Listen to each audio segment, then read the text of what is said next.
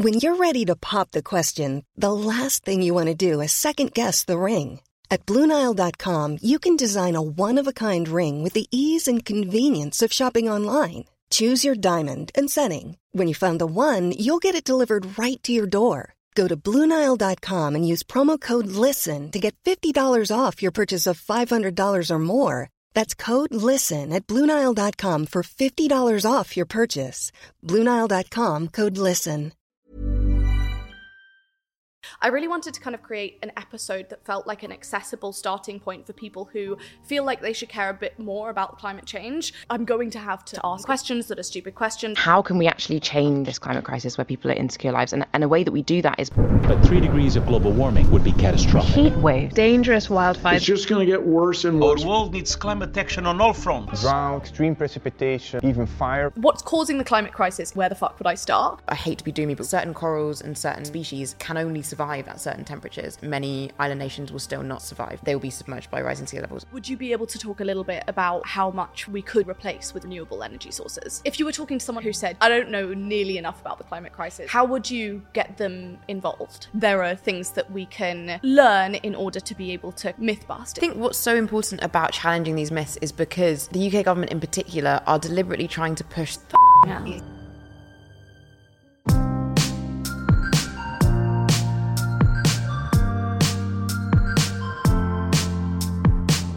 What is up, guys, and welcome back to Working Hard, Hardly Working podcast. Today's episode is with the one and the only Mikaela Loach. I have followed Mikaela for years and years since she took the government to court, which is a big thing to say.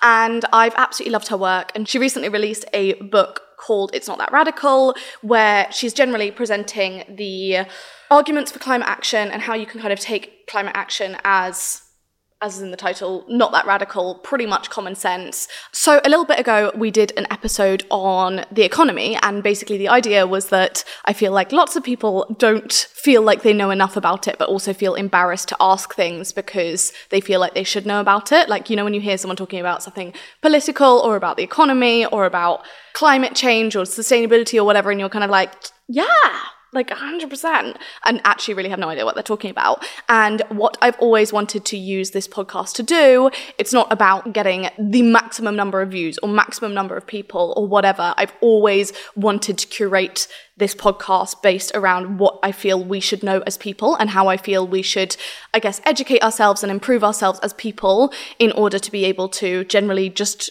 be better and learn more and create a great space for people and a great platform for people who have done amazing work. So, what I really want to do with this episode is to create another So You Want to Know About episode. And this one is obviously about climate change. And so, throughout this episode, the aim is to give you a little bit of ammo when it comes to what is what, when people talk about the COP conferences, what are they? What does the Paris Agreement mean? Like, what even is fossil fuel? And can we actually go without it? Is it going to make everything more expensive going to renewable? And is that why we're not doing it? And blah, blah, blah, blah, blah, blah, blah, blah.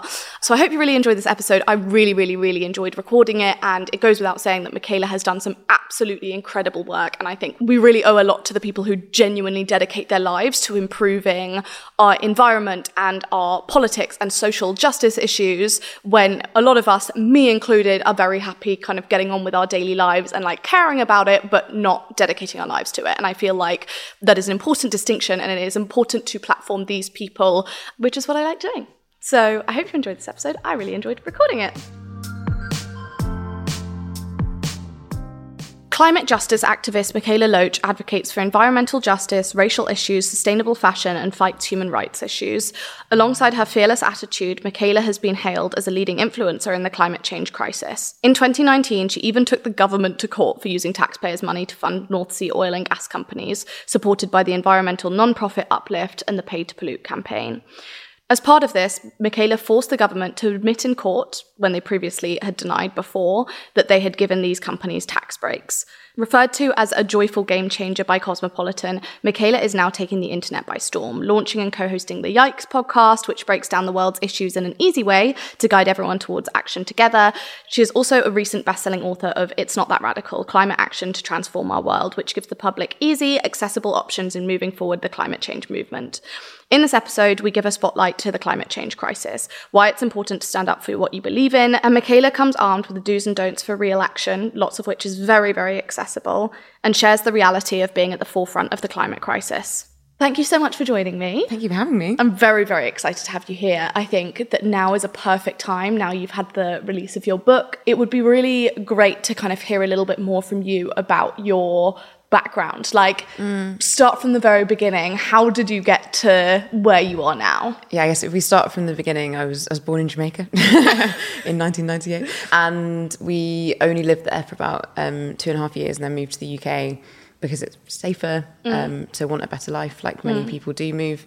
Grew up in very white environments and experienced a lot of interpersonal racism because of that, and so had this deep feeling that things are definitely not as good as everyone's saying they are. Um, Right. I think at school we're often taught in our history classes that like liberation and change is something that was won for us in the past, and that now we live in this like golden age of freedom, and Right. we should just be like super happy and not do anything. Um, but I could just tell that wasn't right for so many different reasons. Then I remember really clearly when I was a teenager. Um, this photograph of a young boy named Alan Kurdi on the on the pages front pages of lots of newspapers, um, and he was three years old when his body washed up on a beach in Greece. Um, when his family were just trying to move for safety in, in, a, in a much more dire circumstances than my own. And seeing that photograph, which was harrowing, and realizing that I was yeah two and a half years old when we moved over, and we were able to do that legally and Right. safely and easily just because of the privilege of having a British father. Mm. It really made me realize how much the world is just like this lottery, depending on where you're born, 100%, and that yeah. the borders that are constru- con- constructed are also just like constructs in that way, Mm. and that they cause harm. And so, therefore, I wanted to start changing that. So I got involved Mm. in, um, as a teenager, involved in like migrant justice organising, um, and went to Calais um, and like did some work on the border. But when I say that, I think people think it's very dramatic, and I'm like, I was chopping wood and like chopping vegetables and sorting clothes. Anyone can do it. It's very. Right. We, we went on weekends. I went with my mum the first time. I remember, Mm. um, but that's what first showed me that to be an activist or to be to care about an issue is just being active. It's just Right. seeing something and thinking, I'm going to do something about it. And it doesn't have to be dramatic. You don't have to be shouting on the streets. You can just do something, whatever that is. Um, and the ordinary people in Calais really showed me that that change can come from us and doesn't have to come from big institutions. Um, because it was students that set up the organisations that I went um, and volunteered with.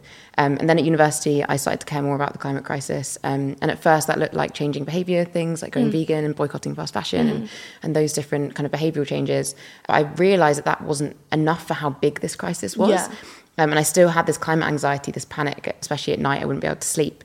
And so then I got involved with direct action campaigning, so um, protesting on the streets and chaining myself to things and blocking some roads. Yeah. Um, when it was a bit less controversial than it is now. From there, have then taken the government to court around fossil fuel subsidies and challenged a lot of different structures um, and communicated about this the whole way through um, through social media and through writing. And now I've kind of consolidated all of this into a book on climate justice because I think it's really important that we reframe this crisis. It's, it's not just stopping the bad stuff. It's not Right. just how do we stop the like climate chaos and collapse.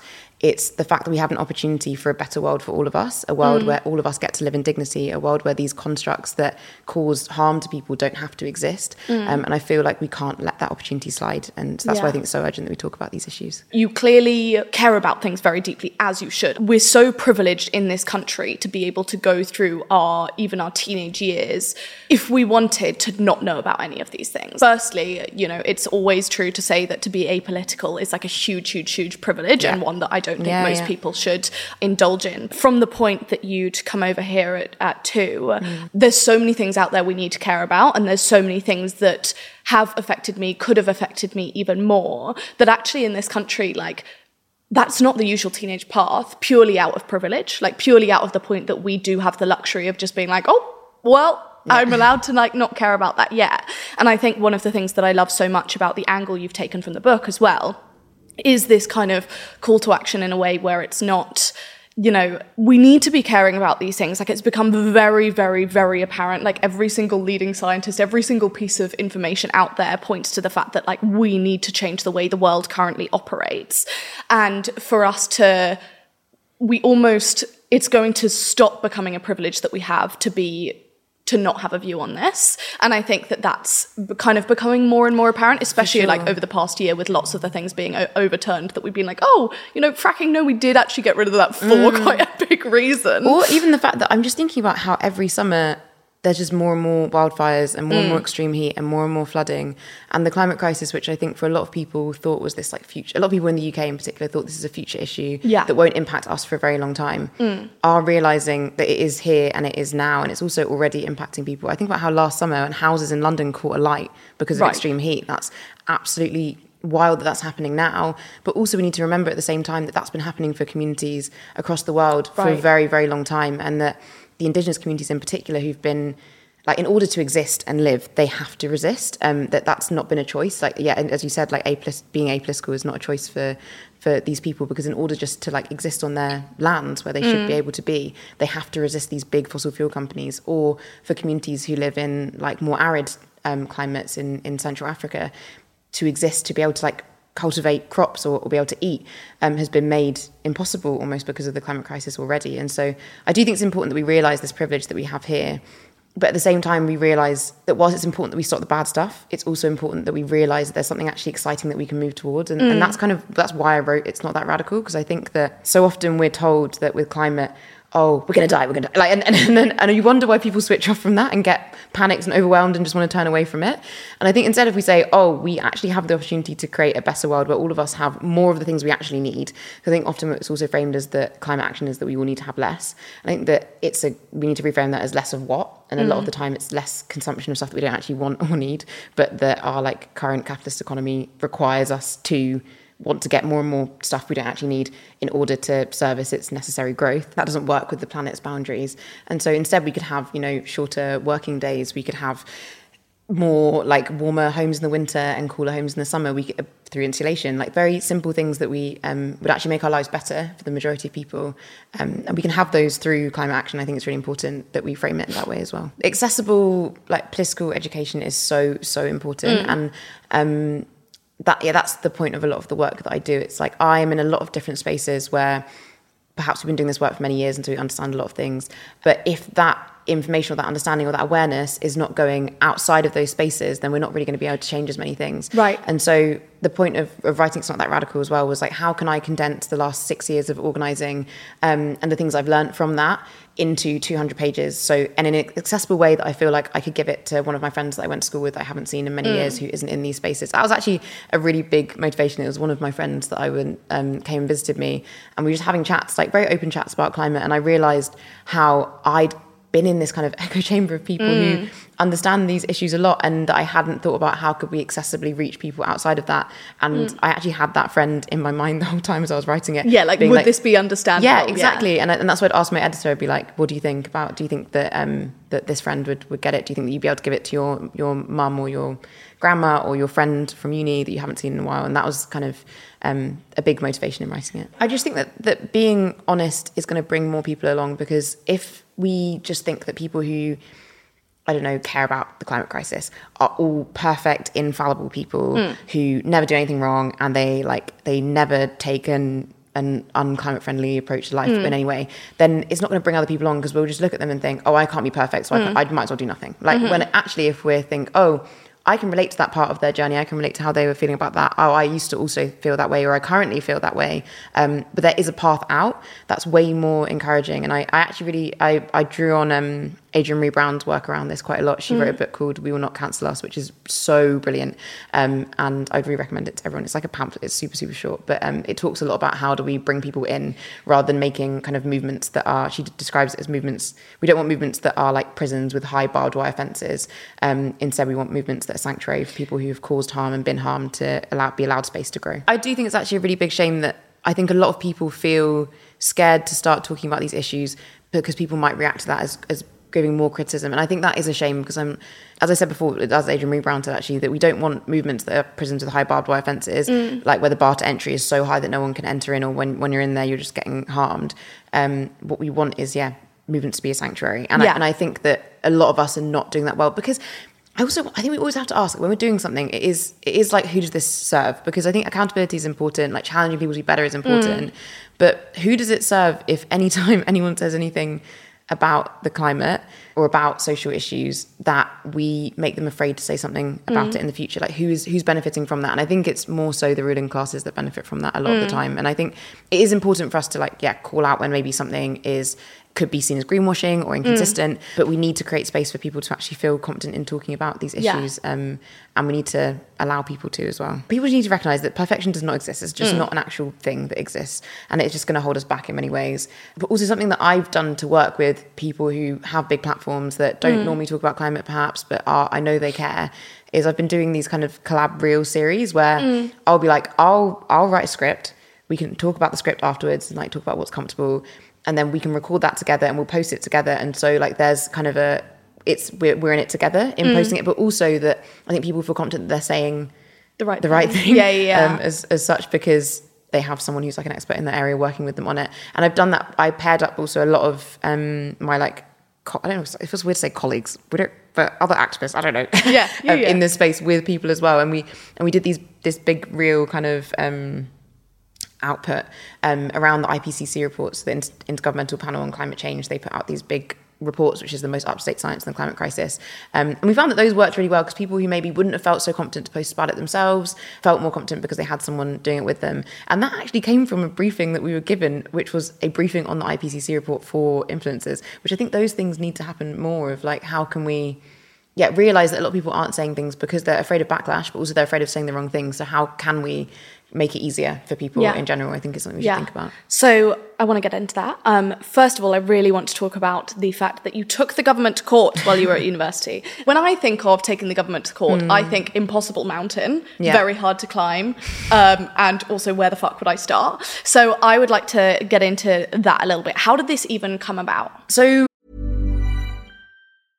This is Paige, the co-host of Giggly Squad, and I want to tell you about a company that I've been loving, Olive and June. Olive and June gives you everything that you need for a salon quality manicure in one box. And if you break it down, it really comes out to $2 a manicure, which is absolutely insane. It's also so easy to get salon worthy nails at home with Olive and June. The difference between how your nails used to look when you did them yourself and now with the Mani system is a complete game changer. The best thing about Olive and June too is it's a quick dry. Dries in about one minute, lasts for five days, and full coverage in up to one to two coats. Visit oliveandjune.com slash perfectmanny20 for 20% off your first system. That's oliveandjune.com slash perfectmanny20 for 20% off your first system. I'm Sandra, and I'm just the professional your small business was looking for. But you didn't hire me because you didn't use LinkedIn jobs. LinkedIn has professionals you can't find anywhere else, including those who aren't actively looking for a new job but might be open to the perfect role, like me. In a given month, over 70% of LinkedIn users don't visit other leading job sites. So if you're not looking on LinkedIn, you'll miss out on great candidates like Sandra. Start hiring professionals like a professional. Post your free job on linkedin.com/people today. When it was 2018, 19 years become a blur in my head at some point, I was part of a group called Extinction Rebellion Scotland. Um, we were much more rad than the other XR groups, but that's not what I'm going to say. Um, but we had a site outside Westminster Abbey called Power and Truth. So at that time, the Department for Business, Energy and Industrial Strategy was right next to Westminster Abbey. That's the same department that was both meant to be tackling the climate crisis and it was also giving billions in subsidies to fossil, the fossil fuel industry. And so our site was there to raise awareness of this issue. So we kind of blocked the road for about a week um, and had a site there where we were doing political education. We talked to MPs as they walked to work. And that was, and I put myself in a restful position in, in there to kind of raise awareness of this.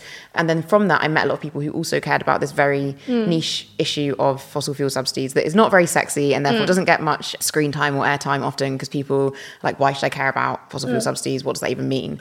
So basically, the fossil fuel industry are kind of propped up by billions in subsidies. It can amount to 11 billion a minute, which is wild, or even more than that actually, in subsidies. And these are what make it profitable for the fossil fuel industry globally to continue Right. operating. So subsidies are basically payments that the government give to these companies um, to allow them to continue their, their activities.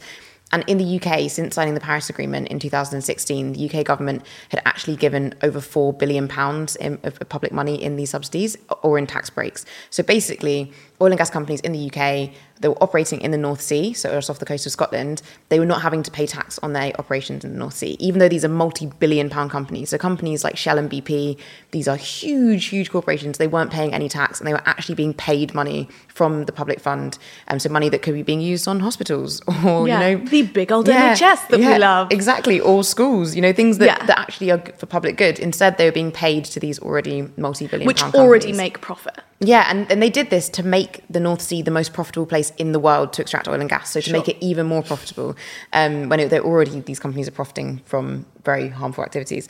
I was obviously super angry about this, as were some other people. Um, and we'd done this kind of direct action route of you know protesting and and not enough change we'd seen happen. So we were like, what's the next? So direct action is already a last resort tactic. Yeah. We're like, what's the next last resort tactic? Legal action. And so we came together um, and we met with Leigh Day, which who are our lawyers, um, and we formed a legal argument arguing that basically these subsidies were unlawful and they didn't make sense as well, given that the government had signed the Paris Agreement and had And agreed to climate action. Will you just give a brief kind of like one liner on what the Paris Agreement is for anyone who Yes, of course. know? Sorry, I realised I mentioned things. So the Paris Agreement was this really, really big climate agreement that was signed in like 2016, 2015. And basically it was at one of the COPs. So COP just stands for Conference of Parties. It's hmm. the once a year, every country in the world meets in one place. In 2015 16, it was in Paris, and they agree on a climate agreement. The reason why Paris is such a big deal and why we talk about the Paris Agreement so much is it was the time when the kind of 1.5 degree target was agreed. So, this target of, of how much warming we are going to be aiming for to be the minimum um, of warming. And in the Paris Agreement, um, countries signed onto this agreement, which was a really, really big deal at the time to say we are going to limit global warming to 1.5 degrees. And the reason why that 1.5 degrees was chosen is because 1.5 degrees is kind of the maximum with which a lot of countries in the global south in particular can survive. And so it was a really, really big win for those countries to get this agreement signed by all these countries.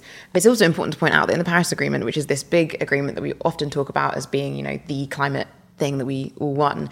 Um, fossil fuels aren't mentioned once. The words, Sure. fo- yeah, which because there are hundreds of lobbyists that go and make sure that doesn't happen, um, and that's where the social license thing I think comes in again. But so basically, it's it's a really big deal. The Paris Agreement it's really important, and the UK signed it. So therefore, they should. Be, Did every country sign it? yeah, so in order for the, an agreement to come through, the, all the countries have to Mm. agree, which is why things like fossil fuels don't end up being included because some countries will be like, well, we're not going to do that. And, and worth saying as well that it, for exactly the reason that when you hear like a 1.5 in the UK, that means very little to us. We're like, oh yeah, I can go to Brighton in the summer and go to Yeah. the beach. But like for, as you say, people in the global south, that is, and many other places, it becomes unbearable. Things catch on fire. Things, you know, like everything Yeah. changes. Like, and yeah, 1.5 doesn't sound like that much, Mhm. but what's important is so actually the day when I decided to put myself in an arrestable position in the direct action was because we did a live reading of the one, of the 1.5 degrees report. So basically, each person would kind of relay on reading a part of the report, and I read the bit about oceans and coral reefs. And at 1.5 degrees, or about actually two degrees, um, we lose our coral reefs. Like it's that dramatic. And at 1.5 degrees, many island nations will still not survive. Like they will be submerged by rising sea levels. And it sounds like such a small thing, but 1.5 degrees of warming, the impact that that has on Arctic sea ice, for example, or on global sea temperatures is actually huge because nature is in a very delicate balance. Like it's meant to operate as it is. Certain, especially in the seas, certain corals and certain species can only survive at certain temperatures. And so 1.5 degrees is actually a huge change. We've already made it to fairly close to, to that already. And we're, I don't, I hate to be doomy, but we are on track for about three degrees of warming at the moment with current agreements. And so we really, really need to change um, very, very rapidly. And something that really needs to change is our fossil fuel kind of expansion and usage. And that's why tackling these subsidies was, was so important because if we can tackle these subsidies, we make the industry a bit less profitable, they're going to be pursuing less oil and gas fields, and therefore we can keep more of it in the ground and prevent more warming, which is really, really important. And I think one of the um, misconceptions is that, like, we can't do a lot of things that we could do with fossil fuels with other more renewable energy Mhm. sources. Would you be able to talk a little bit about how much we could we could genuinely replace with more renewable energy sources? For sure. The, so the most recent IPCC report, the Intergovernmental Panel on Climate Change, this like all these hundreds of thousands of scientists come together. They said that the cost of tackling the current crisis is far far less than the cost of not taking action. And also when it comes to renewables renewables are actually i think more than it's it, I'm, wasn't sure if it's five or three so we'll go three because um, that's the conservative one but um, at least three times um, cheaper than fossil fuels to produce energy from to produce electricity from. So it's actually much much cheaper to use renewables than it is to use fossil fuels. But for, the reason why we have all these doubts i think comes from the fact that the fossil fuel industry have invested more money probably than they've invested in renewables into these kind of PR. The PR campaigns, these to make us believe that, like to doubt the science, to make us doubt these things, to make us believe, oh, we do need actually more oil and gas. But in the UK in particular, if we if we look at the UK and the North Sea, the UK government released this kind of energy security strategy after when the war in Ukraine began and oil prices spiked and the cost of living crisis really, really began. So they were like, we're gonna we're gonna tackle energy security, we're gonna bring out this report in this report, there was nothing on insulation, which is something that would actually help people in both the short and long term, and it would actually reduce people's bills because they'd be spending less money on energy. Instead, they were like, we're going to just make more oil and gas in the UK. And that would lead people to think, okay, more oil and gas in the UK will lower my bills. Mm. But in actual fact, any oil and gas extracted is sold on the global market to the highest bidder. The UK has no control over setting those prices at all. The market sets the prices. And also, the UK has no control over holding that oil and gas in the UK. So there is, there's no way that we'll either see the oil and gas in the UK. So, for, for example, currently 80% of oil and gas is exported. Um, so it doesn't actually end up staying here. But also, we can't control those prices. What we can have control over the prices of is renewable energy, like and, and community-controlled renewable energy, which is happening in places like Bristol. So we can have more autonomy. We can um, mm. remove ourselves from the volatility of the markets. Um, renewable energy won't be impacted by a dictator deciding to take war against another country and it can be cheaper as well so i think it's actually important that we tackle these and bust these myths yeah. Um, because we have to realize that these myths have been out there and i'm not saying that people i don't want people to feel bad about believing these things because there's been a very deliberate campaign to make you believe these things that, that there is doubt or that there isn't certainty or that it's too expensive or too difficult when actually we actually have all the solutions that we mm. need we just need to prioritize them before our case the government actually denied that they were giving these tax breaks and these subsidies oh. but on yeah but in well, then we all know yeah. it's wrong. yeah, but then in court they can't deny it, they can't lie, mm. and so they have to say, "Oh yeah, actually this is true." But they'll try and spin it, obviously. But and mm-hmm. they actually tried to spin it as they were like, "These aren't subsidies because we create a different definition." Sure. yeah, yeah. They were like, even though the, the International Monetary Fund and every other body defines this as a subsidy, in our definition, it's not, which is just it's, really funny. It's quite funny. I'm like, you tried. Uh, yeah. so putting things on legal record is really important on public record. Making an, an, injury visible, so making an issue visible, one that possibly has not been known about as much before. So that kind of happened through our campaigning. And to put it on the political agenda so that it's something that people are really actively thinking about. Um, and so it means that even if and then it was another one is to win and then change the law. Sure. But even if you don't win and change the law, you still have achieved a lot if you are thinking yeah. about it as like as a campaign. I'm sure lots of people who knew about that campaign and that legal action won't have known what the outcome was. And I think mm, goes to show mm-hmm. obviously how well you guys handled it and how you managed to kind of point that in the right direction. I feel like it's so interesting in a social media world as well that like what actually happens is not the point. It's mm. the how do we draw attention to things and actually all of those things you were talking about point to that social license. Like, how do we remove the social license for the yeah. fact that this has been under the carpet? How do mm. we draw attention? Which I think a lot of, you know, actually from the if you're not in a kind of legal space or don't have a lot of contact with i guess like legal professionals which i did not no case, exactly yeah. like you're not going to necessarily know that actually the majority of things that you hear about in the press never even go through never mm. come to mm. fruition mm-hmm. whatever it might be the actual you know talking about it and putting it out there is 80% of the battle. It's it's it's storytelling is is really really really important and, and I think it's it's how we tell these stories because so we, we, we went to court mm. and our our case was given permission to court so it was seen as as a As, a, as a valid case because mm. that the, the court does not often do that. So we went to the Royal Courts of Justice. I wore a ridiculous pink suit. Then worried if the judge would go against our court because our case because she didn't like pink. I was sitting in the sitting in the back of the didn't realise that you have to bow as you leave a court. So I got up to go to the loo and then everyone was like bow bow bow and I was like okay bowing and walking out. It was a bit of a strange day. It was quite difficult actually that day, to be honest, because hearing the government's lawyers make arguments that I don't think are very moral, and in the, it just in the sense that they're doing their job, mm. but the saying like, "Oh, the government is so proud to be supporting companies like Shell and BP." And when I, I work with impacted communities who have been impacted by these companies, I work with communities um, in solidarity with, or have or have friends who have been really they've had their water poisoned by these companies. They've Mm. had um, family members murdered um, in relation to activities around these companies, and it was quite hard to sit there and, and have and hear them defend that support. In the end, um, we got a result from that. So on that day, you don't get a, a result on the day. I remember just feeling quite overwhelmed. I think I was quite burnt out at that point. Mm. And then a, a month later, or a few weeks later, um, I we got an email from our lawyers being like, "You can't tell anyone, but we've got a, we've got a result." And I had this feeling that we'd like lost on the legal grounds. I just Mm. like I've just felt it, and we had we had lost on the legal. Mm. It wasn't seen as unlawful. So under UK law, it was not unlawful for them to be paying this money. So this was happening, but they just deemed it. The judge deemed it on that day not to be unlawful. Um, and in that moment, I did feel like we'd failed, but then I got perspective very soon after, Yeah. thankfully, to realise that we'd we'd done a huge amount of of work and that it was a mammoth um, task to change the law in that instance on this very specific law on this very specific issue. I remember seeing um, a comedian called Hassan, I can't remember his full name, do, do like a skit where um, he went into a fast fashion store and changed all the labels um, to have the true cost of it on it, Mm. of like who the, the how much that person was paid, the like the situations they're being put into and the harm that's caused. And when and then people went in, they obviously didn't buy anything because they Mm. were like, oh, I, I wouldn't if I knew that that was the cost of it, I wouldn't do that.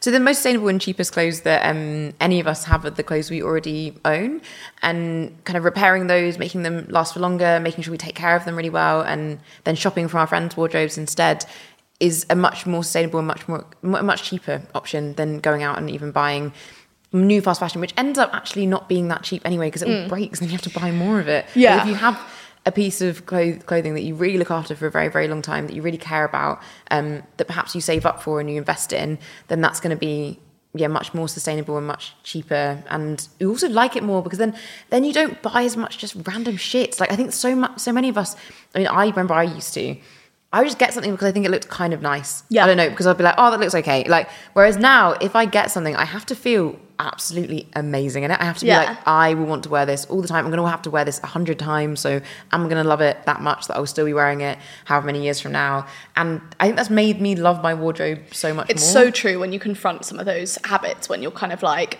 again, I thought the exact same. And I thought that to be an influencer, I had to be wearing X amount more and But there is whatever it might be. of- especially on, on influencers and people on social media. I think it puts this pressure on to be living like an aspirable life in some way, Mm. and therefore to have to do certain things in order for people to look at your life and think, "Oh, I want a life like Yeah. that." Or even if you don't realize it consciously, but I, I even realized that I was like, "Oh." With book events, for example, I was like, "Oh, I've worn that to a different book event." And I'm like, "Who cares?" Like, firstly, it's not the same audience, and secondly, it's actually I love that. I look great. why, why- yeah. why do I not want to look great again? Yeah, what, don't change it if ain't Yeah, yeah. broke. Exactly. Yeah. yeah, no, I completely, I completely see that. I think that it's obviously there's it's such a cyclical thing because obviously it's the you know the influencers, the people who are the who are kind of setting the trends and showing what's Mm. you know what's the done thing, and also they're the ones who have the pressure to be able to kind of constantly evolve in that way of kind of being seen in different outfits and showing you know and some people's jobs is in fashion and fashion like Mm. sustainable fashion is the biggest oxymoron like it's about Mm, consumption mhm. and it's going to be so it's going to have you know it's going to be part of the problem no matter what it looks like and i feel like that kind of um you know more of that open approach to like of course there is a spectrum and of course there is better like i Yeah. want to be very very clear about that but the open approach in terms of kind of like that looks different for all of these different people Mhm. but as long as you are pushing yourself to be better and aware of the impact. Like you have to none of us who are buying fast fashion don't have access to the internet. Like we you do and as much as this kind of like calling in is so incredibly important you have enough access to be able to look at what the you know i mean what's the true cost kind of like Exa- as I was you literally said about, I was about to say, because for me, I watched the True Cost and it, I could not buy fast fashion after Mm. watching it because I just hadn't been as aware. I was, I was thinking I was a teenager at the time, but I was like, I remember just be thinking, oh my gosh, I wish I'd known this. Yeah. But you know what? I didn't know before, and that's and I didn't know, and that's all right. Yeah, yeah. You know? but, but once you do know, I think it's when you're being willfully ignorant. When Yeah, yeah. when any time a video or something comes up on your social media that is talking about it, and you keep scrolling, maybe notice that and Yeah. wonder why. Maybe it's because there's some discomfort there, and challenge that discomfort. so that's actually what made me change to vegetarian in the first place. I remember where it was kind of like I was seeing everyone talking about all of the documentaries, and then I was like, I can't watch the documentary because I'll feel bad. And then I was like, okay, so that's willful ignorance. And then I moved to mm. cognitive dissonance. So then you move to the fact that you mm-hmm. know something, but you decide to stay kind of not taking action against it. Like you know you don't like it. And like of course everything takes time. Yeah. And of course things are going to take kind of, you know, going to take like steps and trying things and learning and mm. realizing like what you're capable of and all of that. I think one of me like one of the most important things was actually at least moving from that willfully ignorant place mm. to knowing that, you know, I still very like there are always going to be things that I you know partake in that are more harmful uh, like all of these mm. things but actually not allowing myself to be in willful ignorance Yeah. In terms of things like making sure you're following pages like yours like mm. pages that generally kind of raise awareness and will educate you for free mm. on kind of what's going on in mm-hmm. order so that you're at least moving to cognitive dissonance. Like that's better than willful mm. ignorance. Then when you're at that point i did start to realize that i was just like as long as that's on my feed i'm mm-hmm. probably going to check myself like a little bit more regularly and Yeah. that was just a way that like not even publicly didn't say anything about that but it's like so starting to surround myself with things that mm. would make me feel worse about certain things that i knew i shouldn't be engaging in but still was I get asked sometimes like, "Oh, do you wish you just didn't care?" Which I find such a weird question because I think us not knowing these things or us not caring about them wouldn't mean they aren't happening. Sure. Like me not caring about climate justice doesn't mean the climate crisis goes away, or like me not knowing about the harms that fossil fuel companies like inflict doesn't mean that they just stop happening. Um, and I I think that the only way that these things are going to actually change is not by us not knowing about them or us being ignorant to them. It's by us like forcing ourselves to look at them Yeah. and then moving forward and, and changing these things. And I think that that like feels like a much more like I don't know. It feels like such a better for me. I felt better since doing that because I think when I'm deliberately ignoring something or I'm deliberately looking away from something, you know in your head that you're doing that. You know you're doing that, and it does make you feel a bit shit. Mm. and I and I think I've felt a lot less shit since Yeah. I've started being like I'm going to face I'm to face the darkness and I'm going to mm. challenge it and and and pour light into that space instead because that's the only way these things are going to change. and as you mentioned before as well that's not necessarily about then knowing about those things and then confronting them perfectly there's still mm. going to be holes in the way you're dealing with things there are going to be certain things that are going to be easier there are going to be Yeah. certain things that you're like do you know what i'm just not ready to move away from like my one fast fashion order at the beginning of summer every year or like whatever it's going to be different for everyone i'm not kind of Yeah. co-signing anything not kind of but it's going to be different for everyone and as soon as you also allow yourself both to not be cognitively dissonant but also to be able to approach it with a kind of I can be imperfect about it as long as I know what I'm imperfect about Mm-hmm. and therefore can maybe open myself up to changing it in future Yeah. or at least be aware of it like that willful ignorance I think is the most harmful stage Mm-hmm. especially when there's so much information out there now I think also a lot of us are very anxious about these things, as in generally, like whether it's social social issues, what's going on in the world, or it's the climate crisis. I think a lot of people, especially like recent studies, have shown how much climate anxiety as a thing, for example, is impacting people. And my dear friend Tori um, Tsui wrote a book about this called "It's Not Just You," which I'd really recommend. Cheeky plug for my friend. Um, but climate anxiety is something that's impacting a lot of us and i think that people think in order to feel less climate anxi- anxious just don't think about it don't look at it stay away from it. But for me that didn't help. For me the only thing that's actually helped is i think of emotions like energy like it can't, energy can't be created or destroyed but only transformed. And the same way i think our emotions they they are not really like created or destroyed they are transformed within us.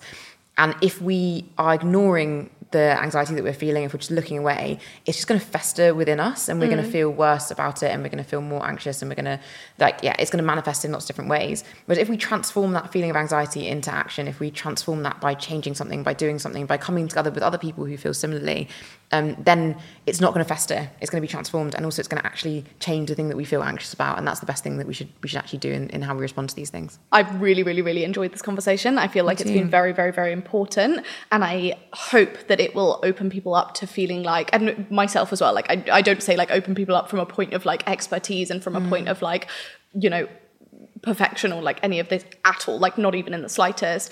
I just mean in terms of, I feel like the more we know, the better. Yeah. The more we feel like we can act, no matter what it looks like, the better. Mm-hmm. I always need like a reinvigoration. Like I do allow myself to get kind of, you know, willfully ignorant at point, and I allow, uh, you know, we Mm. need to kind of have this kind of reinvigoration, re like pushing towards where we kind of want to move and what we think is right. Um, and I feel like this will be very helpful for a lot of people in terms of kind of opening that up and working out what type of action might be right for them and why they should care, and a lot of things around what you know when we hear it in the news about the COPs and about the different you know the paris agreement and all of these things it feels like a lot to learn. It feels Yeah. like a specialty that sh- you know is is tough to kind of get into. And i think the work you're doing is incredible on showing that well it's not that radical to use that the, the Is it- title. Yeah, I mean, because if I can like add one thing at the end, um, because I think that yeah, often in order to take action that does transform our world, or that does tackle the climate crisis, or that does like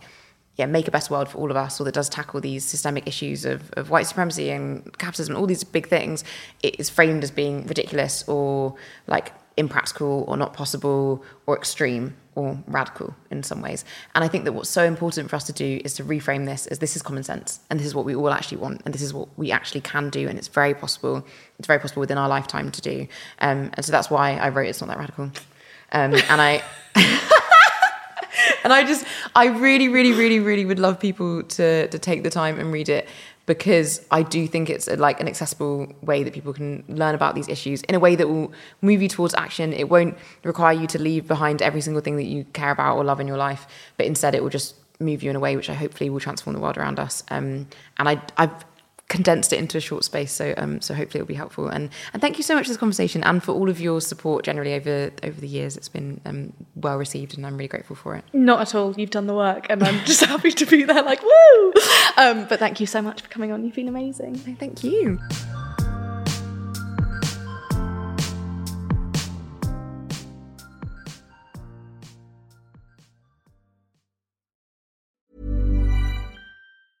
Hey, it's Danny Pellegrino from Everything Iconic.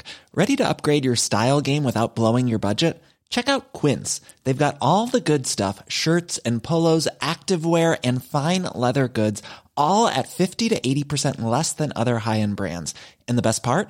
They're all about safe, ethical, and responsible manufacturing.